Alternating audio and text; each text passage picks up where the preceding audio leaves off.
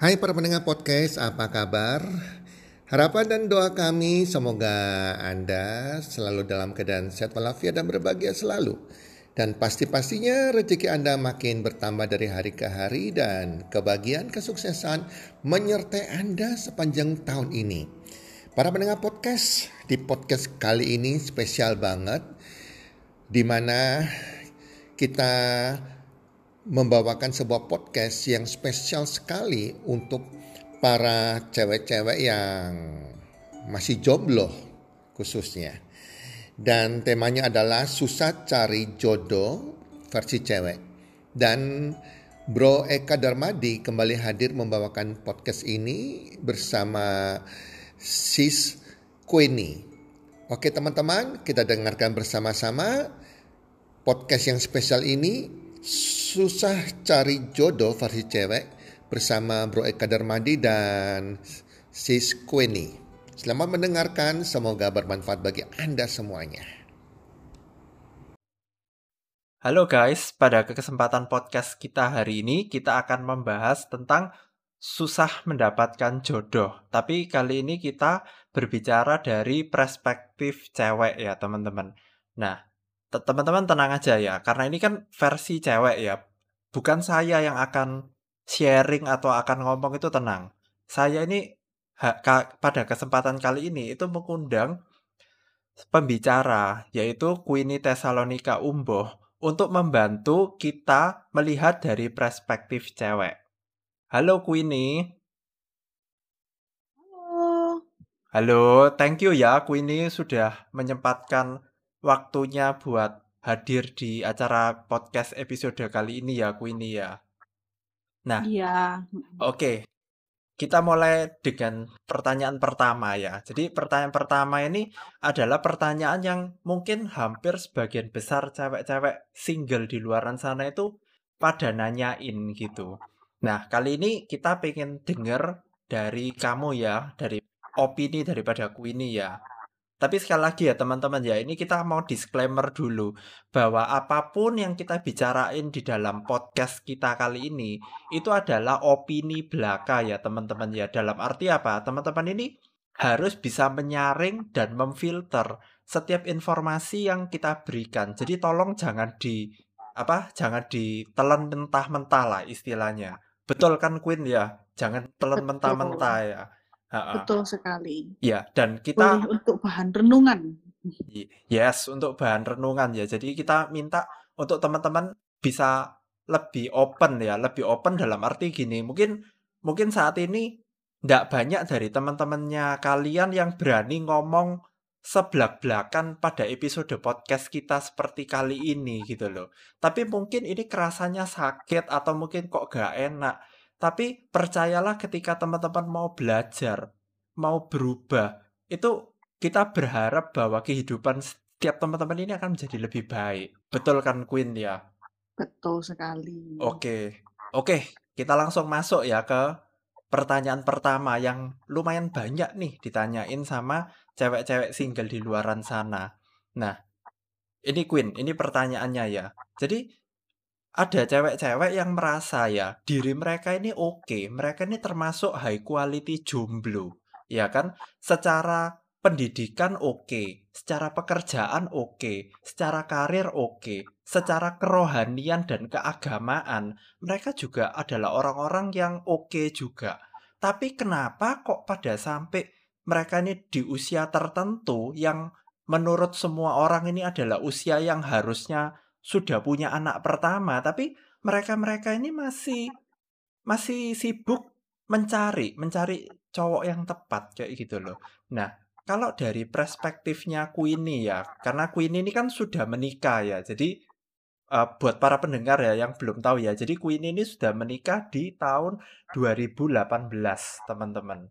Nah, jadi apa yang akan disampaikan Queenie ini ini bukan sekedar teori belaka ya, teman-teman, tapi ini mungkin sudah pernah dialami atau di apa ya dialami oleh teman-temannya Queenie sendiri atau dari pengalamannya Queenie sendiri gitu teman-teman.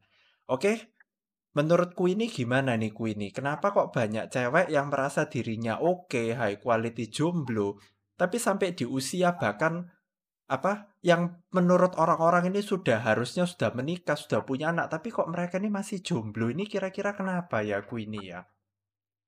Ya, itu pertama-tama, Eka, ini coba diteliti. Kan kalimatnya merasa. Nah, kalau Yes. merasa ini kan takar ukuran kita sendiri. Jadi sebenarnya tuh kayak cari pasangan tuh susah, susah, gampang. Kan kata orang gitu ya. Yes. Susahnya tuh of course pertama kemapanan ekonomi yang dicari dan diharapkan oleh si cewek ini ditemukan di cowoknya. Misalnya ceweknya karirnya sudah sangat pesat, Yes. tapi dia selalu bertemu dengan cowok yang kemapanannya selalu di bawahnya atau setara. Jadi saya Yes. tidak bilang itu sesu- sesuatu yang jelek, tapi mungkin itu menjadi bahan pertimbangan yang besar untuk para cewek-cewek yang karirnya sudah maju ini untuk takut mendapat pasangan yang seperti itu. Susah yang kedua nih, eh, Mm-mm. ketika terlalu fokus kepingin cowok yang sempurna. Jadi kayak, oh kalau cari cowok itu harusnya seperti ini, seperti ini, seperti ini, seperti ini gitu. Harus punya ini, punya itu bukan ekonominya, saya punya karakter ini, punya sikap yang seperti ini, punya begini, begini, begini, begini, begini gitu. Mm. Tapi dari susah pertama sama yang kedua ini tuh yang meng- selalu menjadi momok, menjadi keseraman yang nyata bagi para perempuan yang kayak dilema. Gimana ya? Kok aku nggak pernah ketemu yang pas gitu ketika cerita sama saya. Nah, kita kupas yang satu nih. Kok momok yang pertama diharapkan menemukan cowok yang ekonominya kemapan. Bukan saya tidak setuju ya, itu penting. Bagi para wanita, mohon kalian jangan buta cinta. Yes. Carilah pasangan yang memang bisa memenuhi lifestyle-mu saat itu. Bukan Mm-mm. karena kamu tidak mau turun atau tidak mau naik, tapi alangkah lebih bijaksananya jika kita para wanita bertemu yang paling enggak itu sama. Bisa mencocoki lifestyle kita lah. Tapi bukan berarti lifestyle kita saat itu mengikuti kondisi karir kita loh, teman-teman. Ya. Jadi misalnya nih karirnya sudah maju, tapi ceweknya tuh sebenarnya lifestyle nggak terlalu tinggi-tinggi amat.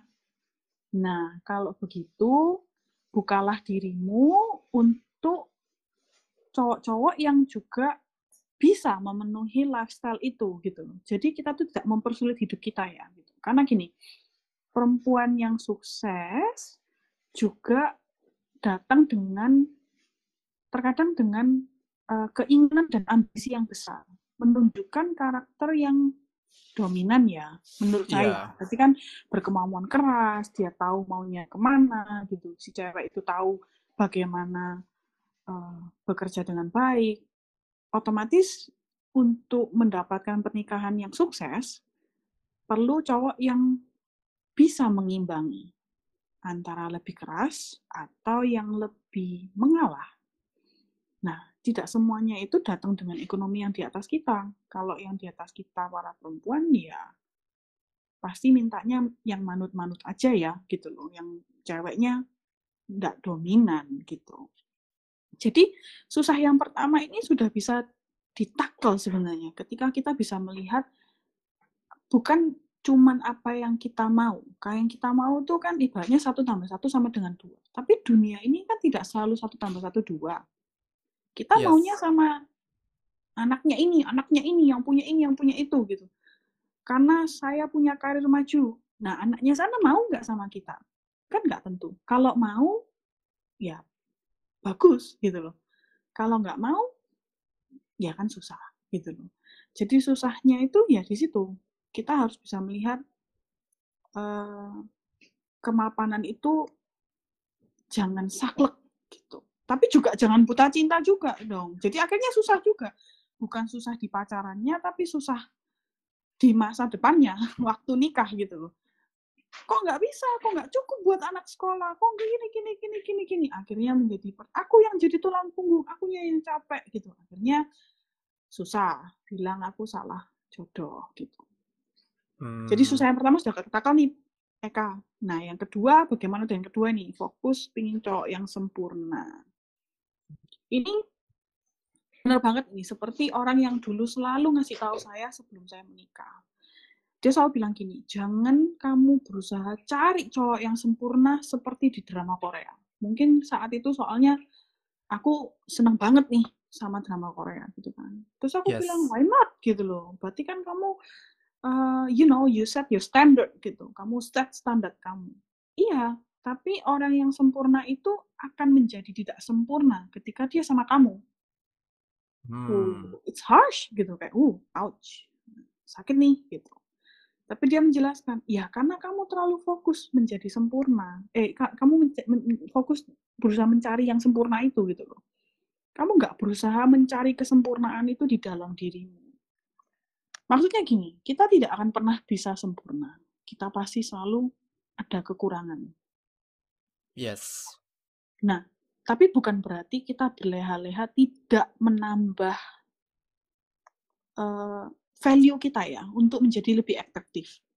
Di saat Mm-mm. kita mencari pasangan, kamu belajar. Kita sebagai wanita belajar, belajar masak. Saya nggak mau jadi rumah tangga loh. Belajar masak bukan berarti jadi rumah tangga, tapi kalau bisa kan bagus, bener nggak? Yes, betul. Nah, kamu dikit-dikit belajar mungkin tentang bisnis bisnis manajemen. Loh, saya nggak mau kerja di kantor sama suami, saya mau jadi ibu rumah tangga. Loh, kalau bisa, kan bagus. Betul? Betul. Nah, jadi belajarlah supaya ketika ada laki-laki yang datang ke kehidupan kita dan mengenal kita, mereka itu sudah terpesona dengan apa yang kita bisa. Kita Hmm. nggak perlu mencari, kita nggak perlu istilahnya tuh desperate. Kok gue nggak nemu ya, gue nggak nemu ya. Lu yang ditemukan gitu. Kamu yang gue nemu nih cewek. Cewek ini gue nggak pernah lihat di tempat lain. Dia cewek yang bener-bener striving gitu buat ke depan. Dia tahu apa yang dia mau, tapi dia juga nggak cuman karir aja. Dia bisa masak di rumah, serba bisa lah gitu. Hmm. Nah, itu balik lagi nih. Loh, kalau bisa, ada yang bilang gitu, ya kalau gue high quality jomblo, berarti yang deketin kok selalu, maksudnya gini, kayak tadi kan bilang tuh, yang susah keduanya kan harus adding value nih. Terus kayak Yes. tadi kan pertanyaan Pak Eka pertama kan, banyak cewek oke kok jomblo gitu. Yes. Nah, yaitu, kalau kamu sudah ngerasa sempurna, berarti kamu masih nggak sempurna. Karena tidak akan pernah ada orang yang sempurna. Oh, Jadi wow. susahnya dua itu. Kalau kamu sudah merasa kamu oke, kamu belum oke. Gampangnya, Betul. kalau dua ini bisa ditakel, jadi gampang, Pak Eka. Hmm. Nah, jadi pada beberapa waktu lalu juga ya, itu ada teman saya yang cewek juga itu selalu cerita bahwa menurut dia, dia di tengah circle pertemanannya dia yang sekarang, itu ndak ada yang oke. Dia itu merasa kayak, ya di circleku ini sudah tidak ada harapan, tidak ada potensi cowok dan sebagainya. Lah, menurut menurutku ini ya, dengan persepsi seperti itu itu sebetulnya tepat atau enggak ya?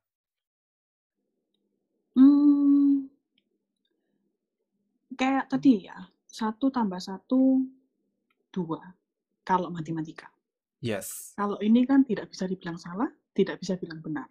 Dalam Yes. arti, pasti ada yang pro dan kontra sama saya ketika mendengarkan podcast ini. Yes. Jadi, ya dia nggak salah kalau dia merasa itu bukan lagi kumpulan cowok-cowok yang dia inginkan. Yes. Tapi dia juga bisa salah karena dia tidak apa maksudnya gini, dia tidak bisa membuka perspektif di mana apakah kamu yakin gitu tidak ada satupun yang mencocoki kamu. Misalnya gini, kamu sudah ke kumpulan A, kamu sudah ke A, ke B, ke C, ke D. Ini A, B, C, D-nya ini bukan satu orang ya, perkumpulan. Yes. Perkumpulan Circle. Mm-mm. mobil, perkumpulan foodies, perkumpulan adventure, perkumpulan keagamaan. Tapi nggak pernah nemu. Selalu bilangnya nggak ada cowok yang oke. Pertanyaan Mm-mm. saya kepada perempuan itu, sebagus apa kamu? Hmm. Bukan saya menghina ya. Oh, saya ini cantik, saya ini Miss Indonesia atau siapa. Oke, oke, oke, oke. Tapi di atas langit selalu ada langit. Kalau kamu bilang bagus dirimu, akan selalu ada perempuan yang lebih bagus dari kamu. Di atasnya Miss Universe, kan bisa. Di atasnya Miss Indonesia, ya Miss Universe. Terus, misalnya saya Miss Universe. Tahun depan Miss Universe-nya sudah ganti. Ada yang lebih baik. Tahun depannya kan ganti, lebih muda. Berarti kan selalu ada yang di atasnya dirimu. Ibarat orang kaya selalu ada yang lebih kaya lagi. Di atas orang kaya ada yang lebih kaya lagi.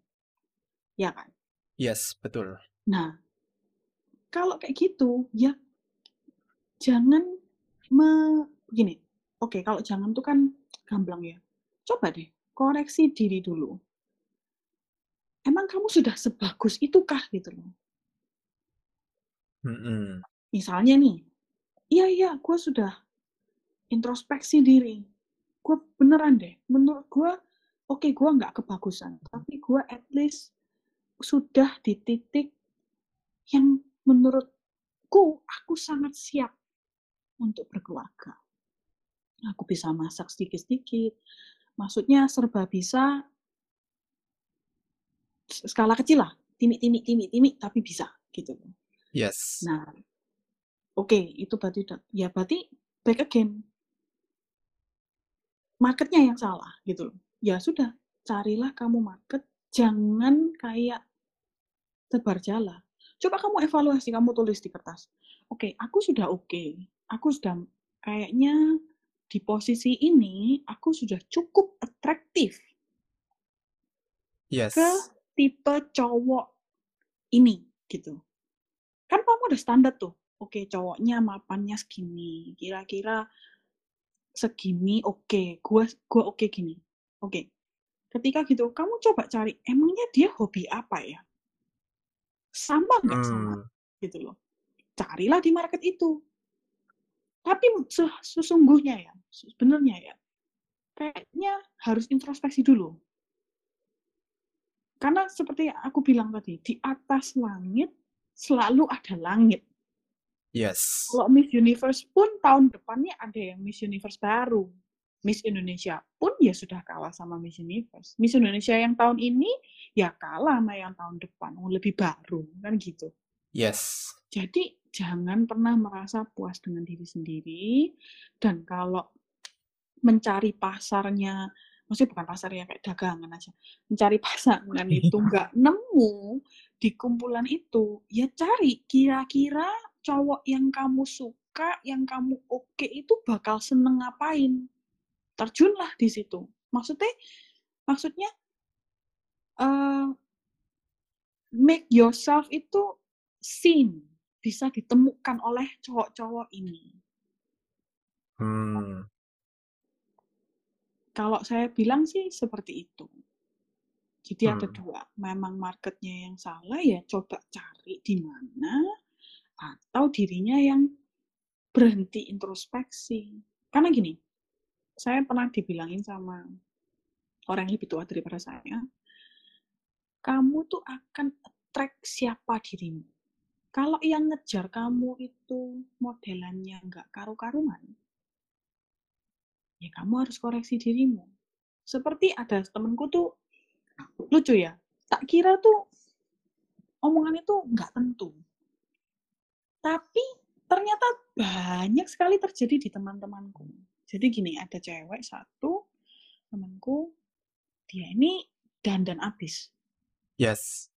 Dandan, cantik, oke, high quality jomblo lah.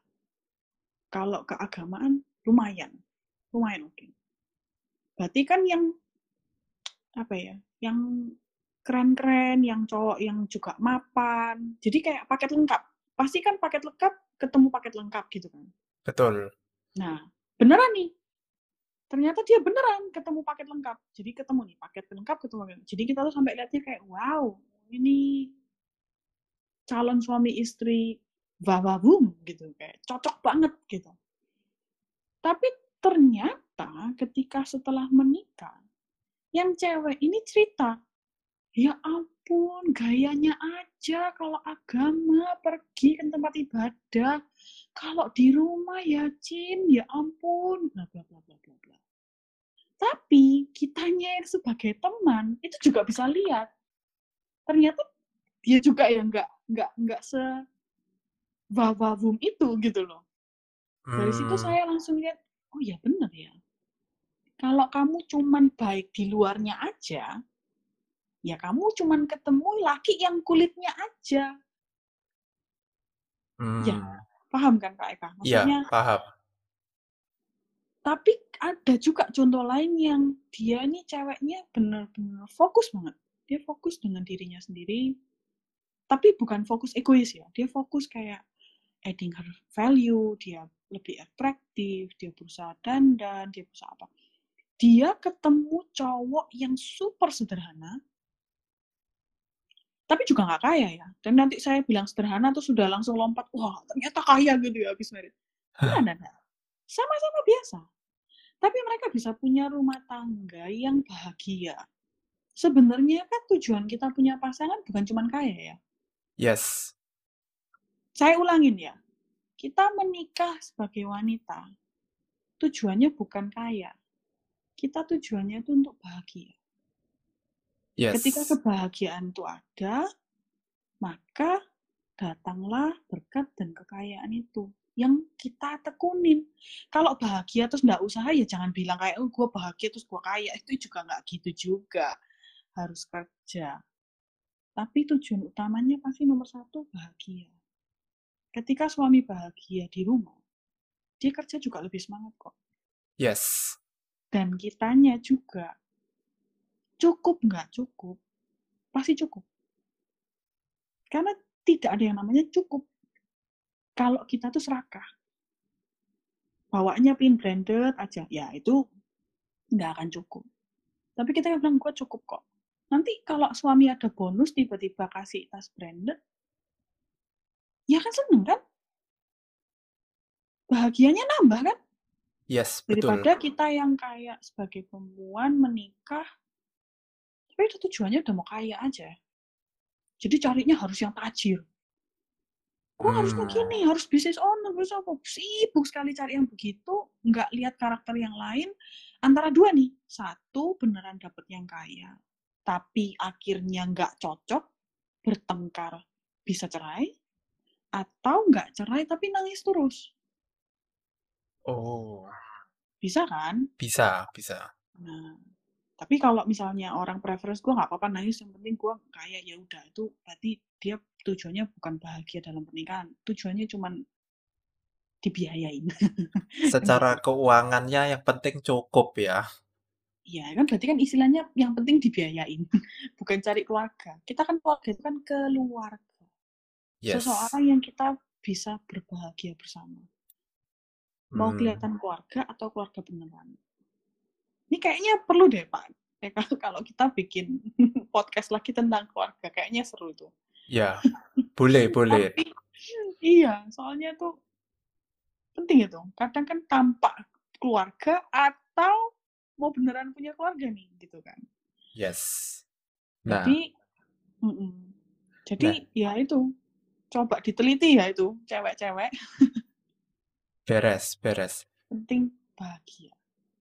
Nah, Pertanyaan Ini- selanjutnya Pak Eka. pertanyaan selanjutnya itu gini. Oke nih, kita kan sudah dapat info banyak nih dari Queenie kan. Nah, terus sekarang si cewek-cewek ini pada mau improve something atau mau mempersiapkan supaya besok ini lebih baik.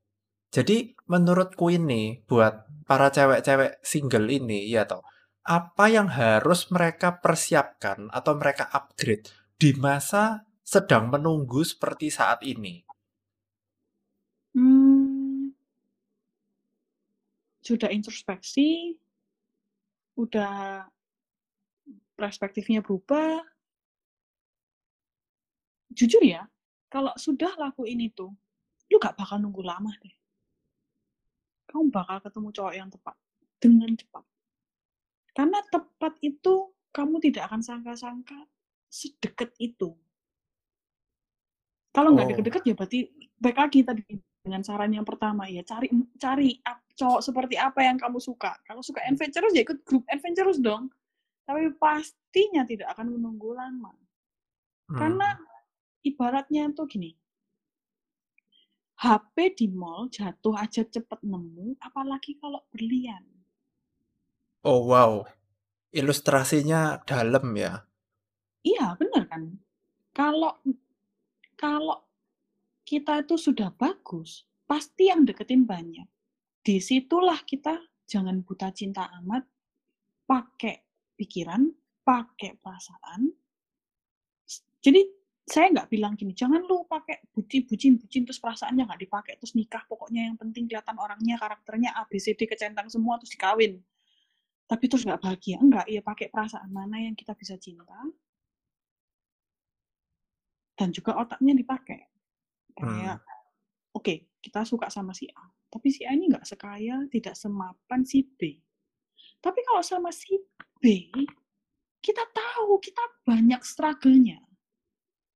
Nggak siap nih perasaan. Ya balik aja sama si A. Mau aja sama si A. Yang penting Oh. mereka tuh bahagia. Tapi jangan juga yang gerilya ya. Gua merintis dari nol sama lu. Ya, nggak apa-apa. Boleh, silakan. Saya nggak ngarang loh ya. Mau gerilya seperti itu boleh. Saya akan mulai dari nol dengan pacar saya. Saya percaya dia akan sukses. Nggak apa-apa. Tapi ketika kita memutuskan seperti itu, kita harus tahu bahwa pengorbanan dilakukan di depan loh ya. Bukan di Yes. belakang. Seringkali kita, gue mau, gue mau dari nol sama dia. Tapi baru setahun merit udah kayak, gila, aku nggak kuat sama dia. It's so hard. So, kayak gini aja nggak bisa. Kita mau ke sana nggak bisa. Kita mau beli ini nggak bisa. Kita mau makan sehari-hari aja susah. Lelah ya kamu, kamu mau cintanya, tapi nggak tahu pengorbanannya, gitu. Harus di depan. Tahu kalau mau yang dari nol, ya monggo. Harus mau dan siap. Nggak enak. Bener-bener nggak enak. Makanya dilihat tuh sambil menunggu. Si A, si B, si C ini mana? Yang memang ekonominya sudah siap berkeluarga.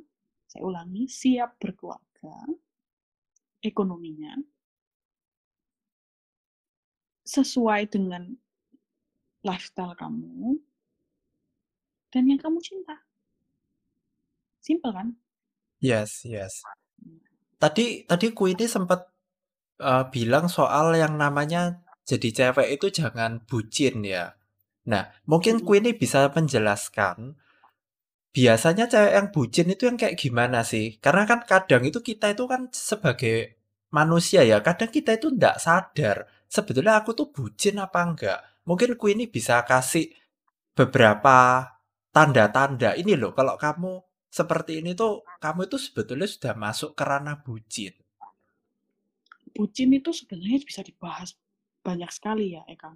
Itu bisa Yes. another podcast itu. Kayak keluarga sendiri, apakah keluarga atau kepalsuan atau bucin ini. Ya, nggak apa-apa. Ini Tapi- dijelasin singkatnya dulu aja, bucin. Saya kasih singkatnya, iya benar. Bucin itu janganlah kamu perempuan itu kemakan sama kampanye laki-laki ya. Maksudnya seperti ini. Cowoknya tanggung jawab. Mapan. Ganteng Mm-mm. iya. Wah, oke kan? Yes. Oke banget. Tapi kalau diajakin ngomong tentang pernikahan, jelimet. Oh. Ya kalau dianya kayak begitu, terus macarin kamu buat apa? Kecuali ya, kecuali ya, kecuali ya, memang kamu sebagai perempuan tidak mengharapkan pernikahan. Gue cuman mau seumur hidup gue ada yang nemenin lah. Tapi gue nggak mau nikah. Gue nggak mau ada pernikahan gitu. Ya kayak teman-temanan aja. Ya, keep it halal ya. Tapi tapi Yes. maunya ditemenin gitu aja nggak apa-apa.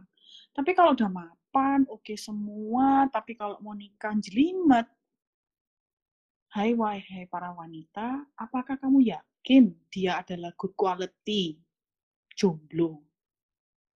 Karena good Oh. quality jomblo itu juga tahu bahwa certain point ya dia harus memulai, memulai berkeluarga dengan pasangan yang dia pacarin ya. Kalau dia sudah siap semua aspeknya kecentang semua tapi bilang gue belum siap, gue belum siap, gue belum siap. Ya tanya lagi ya ke diri sendiri, aku ini cinta beneran atau gimana nih kok kok mau gitu loh lama-lama. Itu itu tapi bucin yang sangat tipis sekali ya. Itu sangat susah gitu di, dibedain antara bucin atau memang ya dia memberikan waktu kepada sang lelaki. Tapi bucin yang kedua itu bisa dilihat jelas gini. Orangnya udah nggak ada niat kerja juga nggak bagus, ya karir nggak oke. Tapi gombalnya nomor satu. Kamu adalah wanita yang paling saya cintai. Kalau Wow. ngomong nggak nggak yang kayak nggak kayak yang gimana. Kamu adalah wanita yang paling saya cintai. Gak apa-apa lah. Koko, emas, eh, kerja capek, tapi pulang ketemu kamu seneng banget. Tapi nggak ada progresifnya. Maksudnya gini, kalau cerita yang cowok selalu kayak dia paling benar aja di kantor, nggak ada jeleknya. Terus kitanya percaya gitu, wah, wah, wah cowok pacarku. Tapi nggak lucu, dia kayak nggak naik-naik pangkat juga. nah, kalau dia nggak naik-naik pangkat, tapi ceritanya begitu terus, ya kenapa dia nggak pindah aja kerja kan gitu. Tapi dia nggak mau pindah aja kerja juga. Atau pindah-pindah kerjaan, pindah sana, pindah kantor sini. Tapi yang salah bosnya terus. Kitanya buta cinta nih, udahan. Ya kayak, aduh dia adalah laki-laki yang paling baik. Apa nggak enak kalau kita pikirkan ulang? Apakah benar ini good quality cowok? Atau yang ketiga nih, bucinnya di karakter. Cowoknya udah nggak baik, orang tua kita sudah nggak setuju, orang tua kita sudah perasaannya itu nggak enak, kayaknya tuh nggak nggak lah sama pacar kita. Tapi kitanya kayak memang ya, gua gua nggak bisa bilang sepenuhnya orang tua itu benar. Tapi 50% orang tua itu benar. Jadi saya bilang ada chancesnya orang tua salah. Tapi saya tekankan tidak selalu salah. Nah, orang tuanya udah gak setuju nih. Tapi, aduh, aduh hatiku, aku bakal dikawin kok sama cowok ini. Kok bakal nikah sama dia. Dia cowok yang, kalau aku cocok banget gitu. Tapi nggak tutup mata dengan sifat dan karakter tutup mata udah. Itu namanya bucin udah cinta. Ada yang lebih parah nih status yang keempat. Udah digebukin. Oke lah digebukin tuh level 5 level 4 nya tuh kayak udah dikatain udah kayak ya kayak apa ya dijatuh-jatuhkan kayak aduh kamu pacar kok nggak bisa begini kamu pacar kok nggak bisa begitu kamu pacar kok kok gua mau ya emak lu? Lu lu nggak cantik-cantik amat. Terus kita tetap mau gitu loh karena kita merasa kita nggak cukup baik kita nggak cukup cantik karena kita nggak pede tapi kita kayak settle for less gitu loh. Tapi mau dikatain kayak gitu. Banyak loh banyak banget. Coba deh cari itu di internet banyak curhatan-curhatan seperti itu. Iya pacarku pacarku uh, verbal abuse banget. Tuh tapi kayak nggak apa-apa lah. Kayak dia tuh gitu karena hasil dari keluarganya. Dia gitu karena dia dulu kepahitan sama mantannya. Gue juga dulu orang kayak orangnya gitu sih. Maksudnya pernah mengalami buta cinta yang di kelas ini. Udah dikata-katain sampai kurus sampai diet sampai nggak karu-karuan. Aku tetap cinta tapi untungnya nggak sampai bertahun-tahun. Putus. Dari situ saya belajar ngapain ya kok aku buta cinta sama orang yang tidak bisa menghargai kita? Sebagus apa pun sekaya apa pun orang itu akan ada yang lebih kaya kok dari dia. Tapi orang yang lebih kaya daripada dia lebih menghargai saya. Saya tekankan lagi ya bahkan orang yang lebih kaya dari dia lebih menghargai saya terus ngapain kita sama cowok itu oke kita nggak ngomong kayanya orang yang lebih baik dari dia iya banyak yang punya kualitas-kualitas yang lebih baik banyak. Dan saya tekankan yang ini ya, garis bawah. Orang itu lebih sayang sama kita. Tapi kita buta cinta nih. Udah lah, nggak apa-apa. Gue sama dia udah. Udah ke mana aja. Gue cinta sama dia. Ya, jangan tuh. Ini buta cinta yang parah ya. Buta cinta yang tidak tidak bijaksana. Itu perlu dibangunkan itu. Yang yang keempat ini. Yang kelima, udah digebukin, udah diapa-apain. Ini ini ini kisah nyata. Ada temenku yang sampai hamil gitu ya. Dia tanya sama saya, e, gue udah hamil. Mana ya? Dia mau nikah sama saya, habis itu nggak jadi. Sekarang minta balikan. Mana ya? Dia bilang dia cinta sama saya. Dia gak bisa hidup tanpa saya. Terus gue jawab, ya nggak bisa hidup sama lu, tapi kok yang di awal ditolak? Terus dia mikir, gimana? Ya aku bilang, kalau kamu mau dengan cowok yang sudah hamilin kamu ini, dengan kondisi dia yang ya kamu tahu sendiri, kerjanya juga kurang bagus, ya kamu harus siap. Kamu harus siap mikul dua orang, anakmu dan lakimu. Dan saat itu Hmm. dia memutuskan akhirnya tidak menikahi laki ini. Dan dia sudah berapa ya? Anaknya mau dua tahun. Dia bilang sama saya, dia ketemu sama saya, dia bilang, you know, talking to you is the best decision that I, I make. Loh, kenapa? Ya akhirnya gue beneran gak nikah sama dia. Ya terus gimana? Ya gue lihat dia nggak karu-karuan dan sudah ngambilin tiga cewek lain loh. Ini kisahnya. Jadi setelah dia nolak tuh cowok gue nggak mau balik sama lo, gue rawat nih anak, eh gue nggak mau karena aku nggak melihat, aku nggak melihat diriku kembali ke hubungan yang toksik ini. Dan saya nggak mau anakku mengalami itu. Dia bilang gitu kan sama cowoknya. Yes. Eh, sebulan dua bulan kemudian ada nih yang ceweknya chatting gitu assalamualaikum gitu terus kayak oh kenapa hai bla bla bla terus eh lu tahu kan anakku ini ini yang di Instagram aku post terus iya iya iya kenapa? Gitu kan baru kenal gitu. Terus aku bilang sebenarnya dia juga anaknya mantan kamu. Aku waktu denger itu sampai sekarang aku kayak ada merinding gitu. Aku bilang gini waduh untung ya untung banget kamu gak sama dia. Iya bener bener. Jadi sebenarnya buta cinta tuh ada levelnya. Ya kalau yang kelima ini kan kebacut ya sampai hamil. Ya tapi nggak apa-apa bukan berarti kamu kebacut terus kamu terusin kamu kebacut ya banting arah lah jangan diterusin paling enggak masalahmu berhenti di situ dan kamu bisa menikmati kebahagiaanmu seterusnya ke langkah selanjutnya bisa bertemu seseorang yang bisa sayang sama kamu dengan segala kondisi dan beban di hidupmu. Hmm. Jadi itu sharing saya tentang buta cinta. Oke. Nah, ini ada pertanyaan terakhir ya untuk sesi podcast kita kali ini ya, Queen ya. Nah, kita kan tadi sudah belajar banyak ya. Nah, sekarang pertanyaan terakhir ini adalah bagaimana supaya cewek-cewek ini itu bisa melihat kualitas seorang cowok. Jadi hal apa yang sebetulnya itu yang penting untuk dilihat gitu loh Queen. Karena selama ini kan kita taunya bahwa cari cowok itu harus A, B, C, D, E, F. Yang notabene itu kayak terlalu sempurna gitu loh. Seolah-olah kayak ya kalau misalnya ada cowok yang kayak gitu ya ya terlalu sempurna gitu loh. Lah mungkin Queen ini bisa sharingkan sebetulnya sebagai seorang wanita itu melihat cowok itu yang penting itu apanya aja gitu loh. Kalau ada bonus, oh ternyata dia super sabar atau apa itu ya bonus gitu loh. Nah, mungkin ku ini bisa sedikit sharing soal melihat kualitas seorang cowok yang baik itu gimana sih? Hmm, saya rasa dari satu kata ya. Ini ini nggak tahu ya. Ini ini yang saya tadi langsung dapat ketika Eka nanya sama saya. Itu nomor satu mandiri. Mandiri itu mewakili banyak hal. Dia mandiri secara keuangan, mandiri secara mental, dan mandiri secara keagamaan.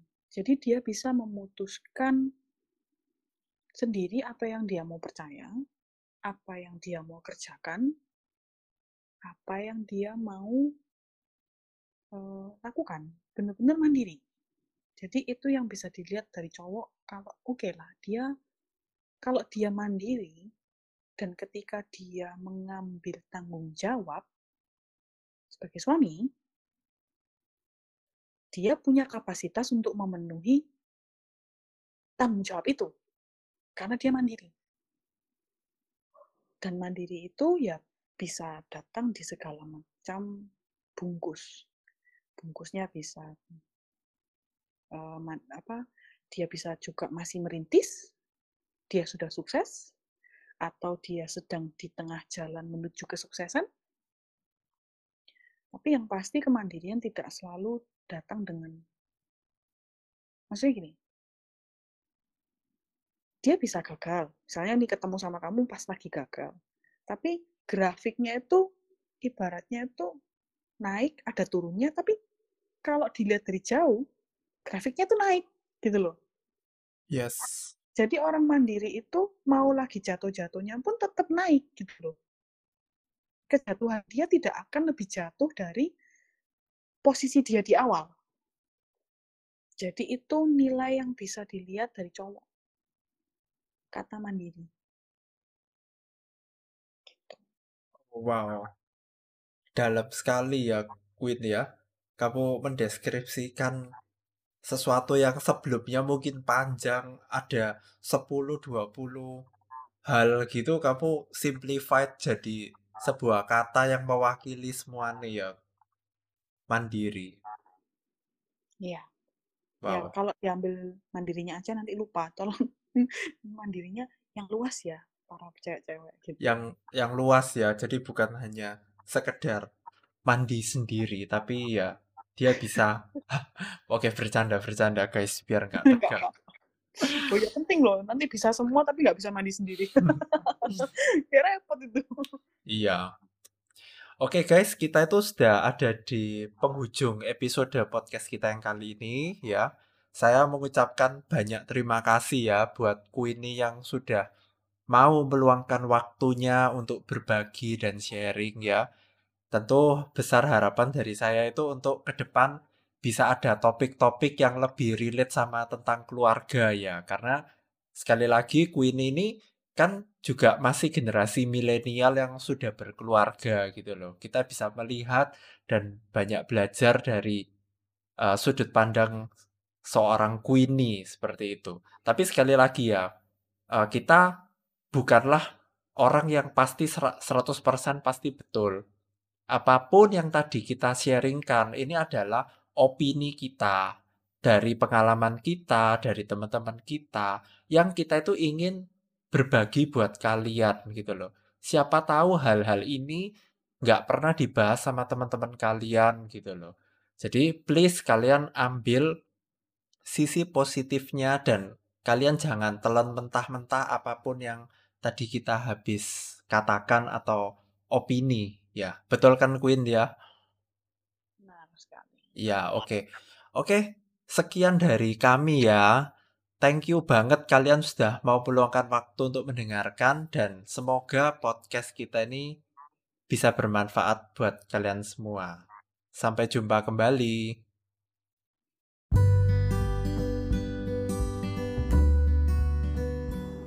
Terima kasih sudah mendengarkan podcast kami. Teman, jika Anda rasa bermanfaat podcast kami ini, Anda bisa menginfokan kepada rekan kerja Anda keluarga Anda, teman ataupun sahabat Anda. Dan jika ada hal-hal yang Anda ingin tanyakan kepada kami ataupun topik-topik apa yang Anda ingin kami bawakan, kami sampaikan, Anda bisa DM kami di Instagram kami healthcommunity.id. Salam one two three, salam sehat, sejahtera dan bahagia.